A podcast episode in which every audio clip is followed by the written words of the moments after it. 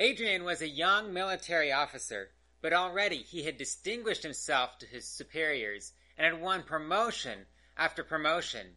He was newly married, and he had every hope of becoming a high ranking official in the empire. Not only that, but of becoming perhaps wealthy and becoming well known in his town of Nicomedia, which is now in the northwest part of Turkey. He was strong and courageous. But one thing bothered him. One thing bothered him in his job.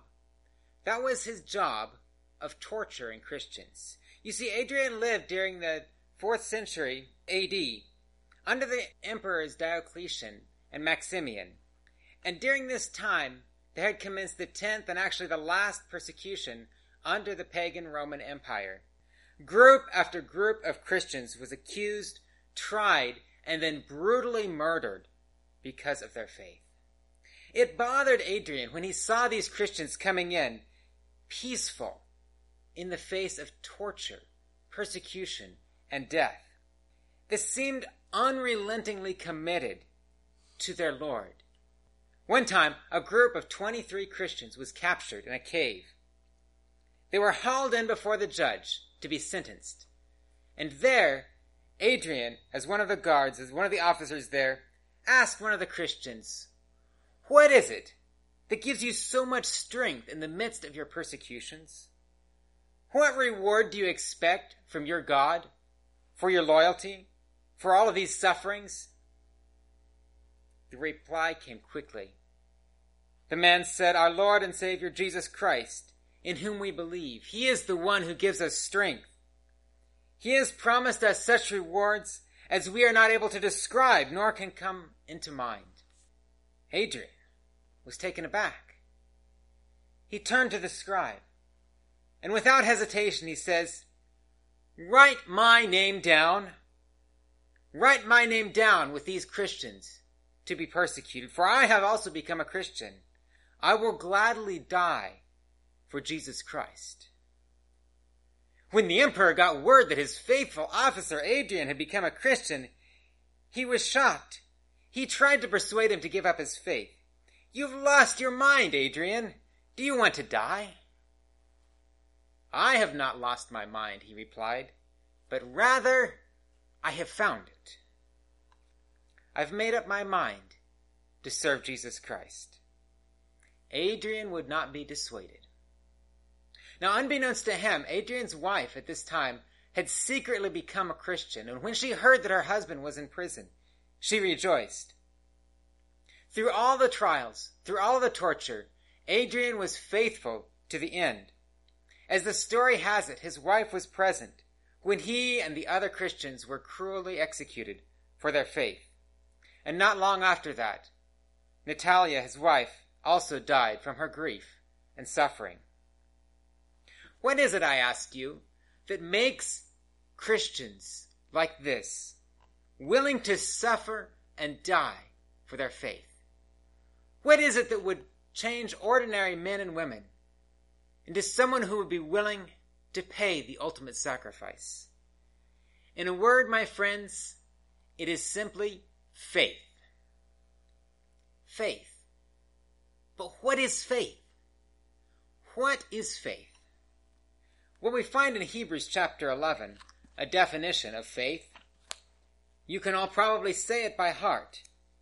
Now, faith is the substance of things hoped for, the evidence of things not seen. Well, okay, that's a definition of faith. And it gives us a starting point. But I think we have to unpack this a little bit more to understand why such a thing would be something someone would be willing to die for. I mean, in the first place, what does it mean to live by faith? As we read in our scripture reading, the just shall live by his faith. My friends, I believe that to live by faith means simply this. To live by faith is to live one's life in view of the unseen realities of God. That is, to live as if we, as we would live if we could actually see the things that are real, but we just can't see them. It leads me to this question Do you have a view of the unseen world? Can you see the things that other people cannot see? George Whitefield once told the story of a conversation between a preacher and an actor. The preacher asked the actor, Why is it that so many people flock to the theaters to see a made up story, while so few people are attending church to learn of God?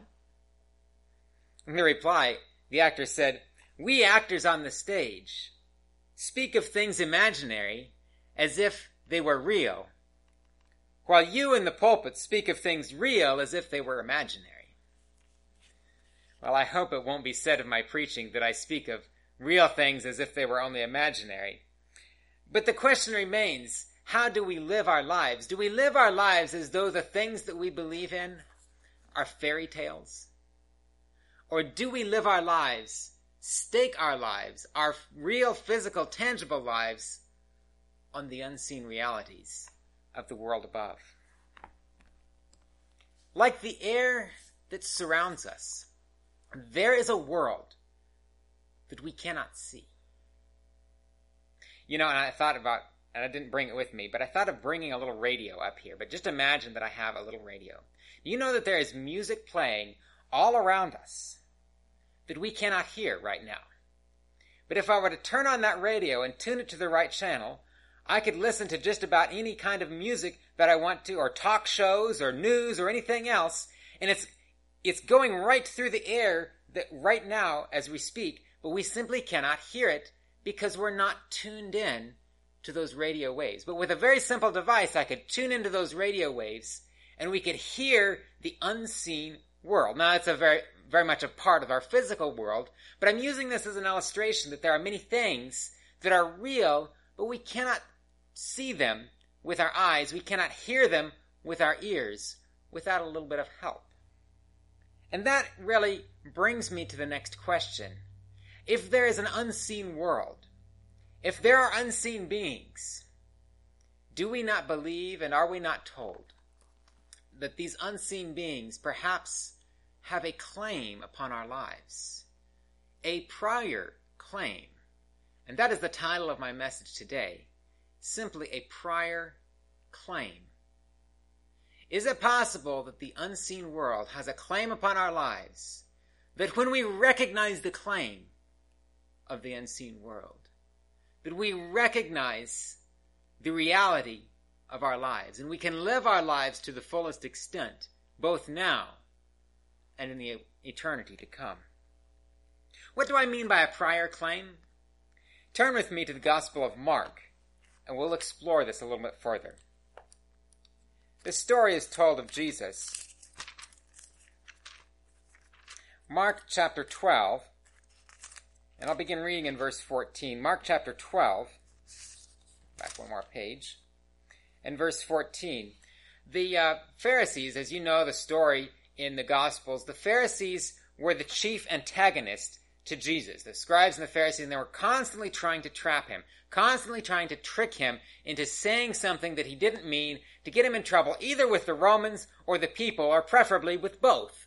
And uh, they never did succeed, but this is one of those occasions where they were trying to trap Jesus. So they come to Jesus, and the question we find here in verse 14 Then they came and they said to him, Teacher, we know that you are true and care about no one, for you do not regard the person of, of men but teach the way of God in truth. Okay, so they're buttering him up. They're flattering him. We said, we know you're impartial and all this stuff. And then they come up to the question, is it lawful to pay taxes to Caesar or not?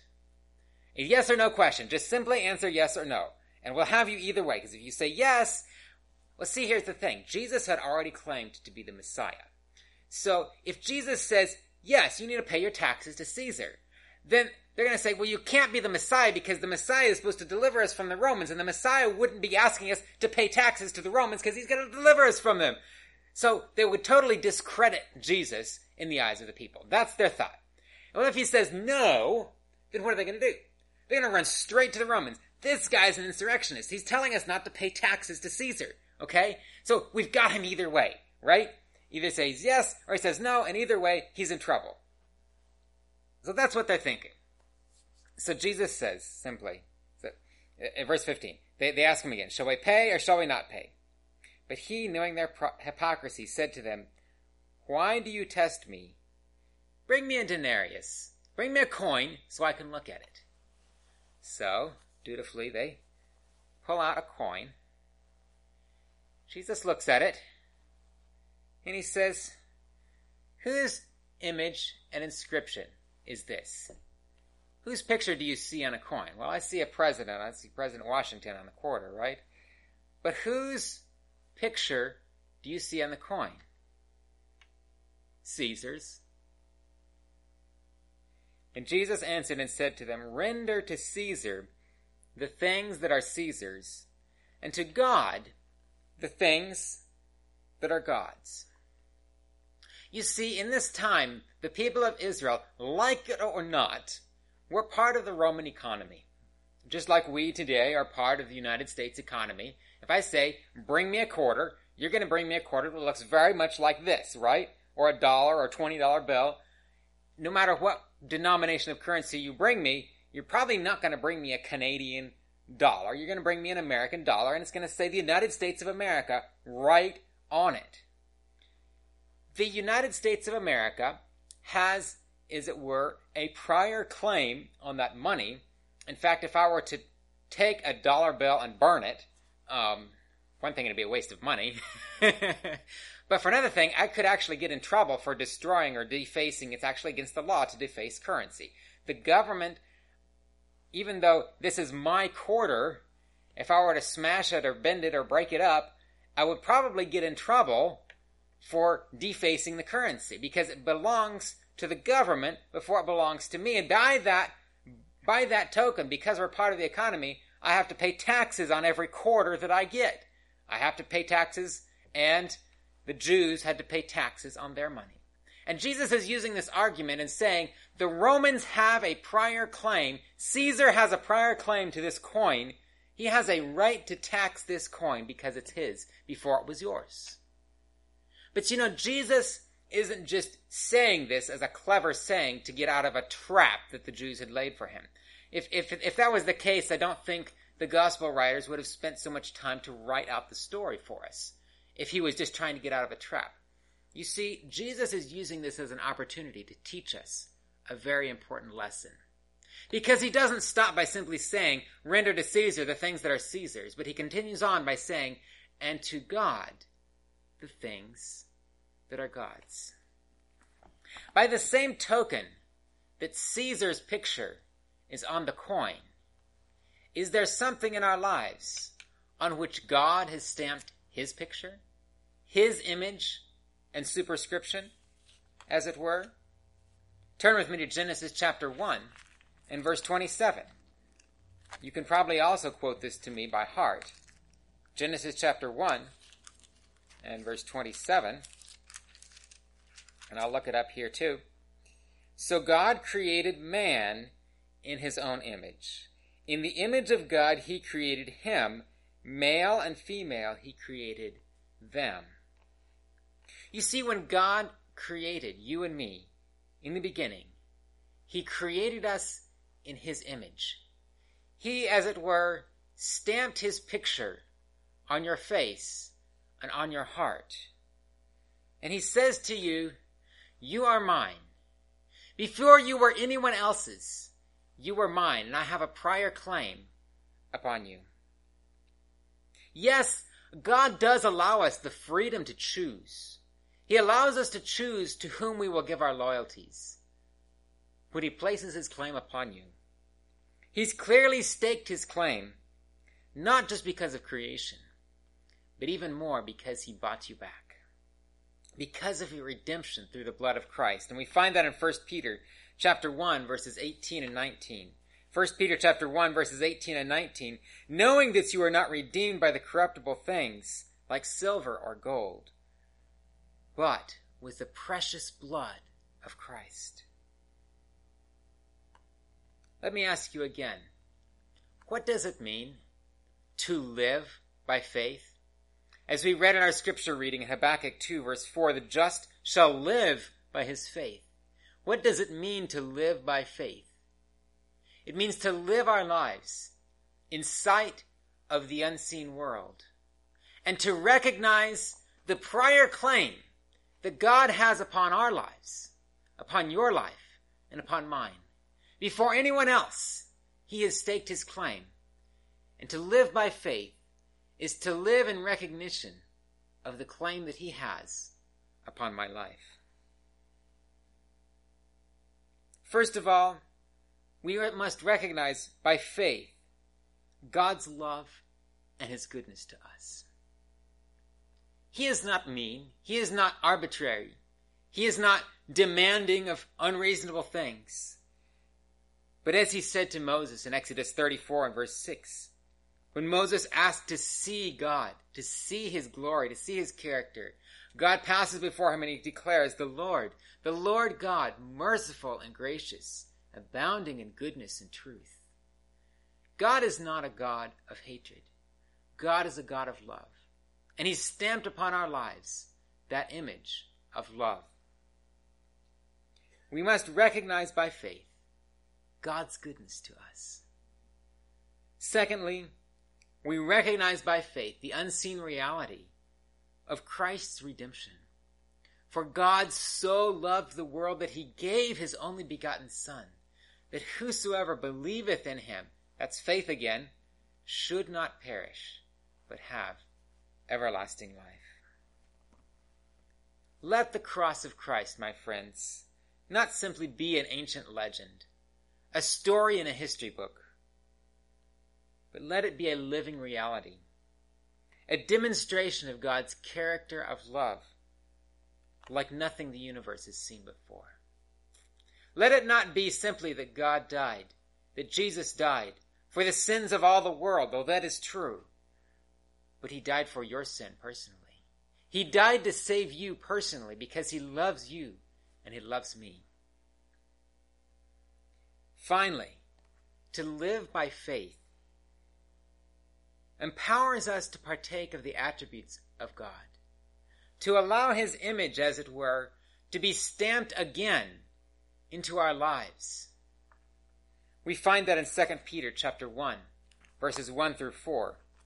2 Peter chapter 1, verses 1 through 4, Peter speaks of the life of faith. To those who have ta- obtained like precious faith with us by the righteousness of our God and Savior Jesus Christ, grace and peace be multiplied to you in the knowledge of God and of Jesus our Lord as his divine power has given to us all things that pertain to life and godliness, through the knowledge of him who called us by glory and virtue, by which, get this, my friends, by which have been given to us exceeding great and precious promises, that through these you may be partakers of the divine nature, having escaped the corruption that is in the world through lust. My friends, my brothers, and my sisters, we can become partakers of God's nature. By living by faith, by recognizing the reality of the unseen world, we can have our characters transformed into His likeness, into His image once again. Paul admonishes us in 1 Corinthians chapter 6, verses 19 and 20. He says, Do you not know that your body is the temple of the Holy Spirit, whom you have from God, and you are not your own? For you are bought with a price. Therefore glorify God in your body and in your spirit, which are God's. Let's unpack this. What does it mean to render to God the things that are God's? Do you belong to God? Are you his possession? Does God place a claim upon your physical body? Clearly, he does. In the beginning, one of the institutions that God set up in Eden was the institution of marriage. And Paul is actually talking about this here in the context of 1 Corinthians. The first family was to be a model for every family to come. But not only that, it was to be a model of the relationship that Christ has with us as his church. Let me ask you this what institution is it that the devil is most trying to attack and tear down and obliterate? Is it not the institution of marriage? Whether it's through unfaithfulness or infidelity in the church, or whether it's rampant immorality in our society, secular entertainment, filthy garbage on the internet, the devil is working overtime to tear down everything that it means to have a godly marriage. God says in the Ten Commandments, Thou shalt not commit adultery. He says, Thou shalt not covet thy neighbor's wife. Jesus clarifies, Whoever looks on a woman with lust in his heart has committed adultery with her in his heart. Jesus says, You are not your own. You are bought with a price. That goes not just for ourselves, but for those around us. Before they can become ours, even my spouse, before she is mine, she is God's. And I recognize her as a person who relates first to God and secondly to me, not the other way around. You are not your own. What about our health? What about the things that we eat? What about the things that we wear? Does God place a claim upon them? Can I eat whatever I want? Can I do whatever I want to do? And say, oh, God doesn't care? No, because I'm not my own. I don't belong to myself anymore. I belong to God, recognizing the reality of the unseen. What about the things that we have? My money, my car, my house, my fast computer. Are they mine? Or are they God's because of his prior claim upon me? And how do we recognize his claim? As Glenn was sharing that beautiful little illustration at the, during the offering call, we return a tenth as he has asked us to do. We return the tithes and the offerings to him, recognizing that everything we have belongs to him. What about our words? The Ten Commandments says, Thou shalt not bear false witness. Jesus says, Every idle word that men shall speak, they shall give account thereof in the day of judgment. Does God have a claim upon our words? Does God have a claim upon our time? Does he not say, Remember the Sabbath day to keep it holy? For in six days you shall labor and do all your work, but the seventh is the Sabbath. In a word, to keep God's law, to keep his Ten Commandments, is to recognize his prior claim upon our lives. But of course, just simply doing all of these things isn't necessarily living by faith. I mean, I could, for a little while, probably keep most of the Ten Commandments pretty well without faith. Uh, it'd break down sooner or later, but I could at least appear to be keeping them pretty well without faith. It wouldn't be very much fun. I've actually tried that before and it doesn't work very long. We call that legalism. We call that trying to pick ourselves up by our own bootstraps. But you see, when it starts with faith, when it starts with a recognition of God's claim on our lives, a recognition of His love for us, then all these other things that are required in the Ten Commandments then become a joy to do because they're simply the outgrowth of that love relationship between myself and God, or rather between Him and me. But it goes even further than that, my friends. You see, to recognize his prior claim is not simply to keep his Ten Commandments. It starts there, yes. Jesus says, and turn with me in, in closing to Luke chapter 14. This is perhaps the most difficult verse in the entire Bible. At least for me it is. Luke chapter 14 and verse 26 and 27. Jesus says, If anyone comes to me and does not hate his father and mother and wife and children, brothers and sisters, yes, and his own life also, he cannot be my disciple. And whoever does not bear his cross and come after me cannot be my disciple. Must we hate our families? Well, not in the sense that we think of the word hate, but that's what Jesus is saying. Whoever loves his father, mother, wife, children more than me, he cannot be my disciple. Jesus first before anything else. And it's easy to say until we look at what that looks like. To live by faith is to live like this. To live like Abraham, who left his entire family in Ur of the Chaldees and set out into the wilderness to a land he had never seen before, a land promised by God. Following what? Something that he saw, something on paper, or simply by faith, knowing that God had promised to make of him a great nation. Not even having an heir, and then at a hundred years old, he has a son.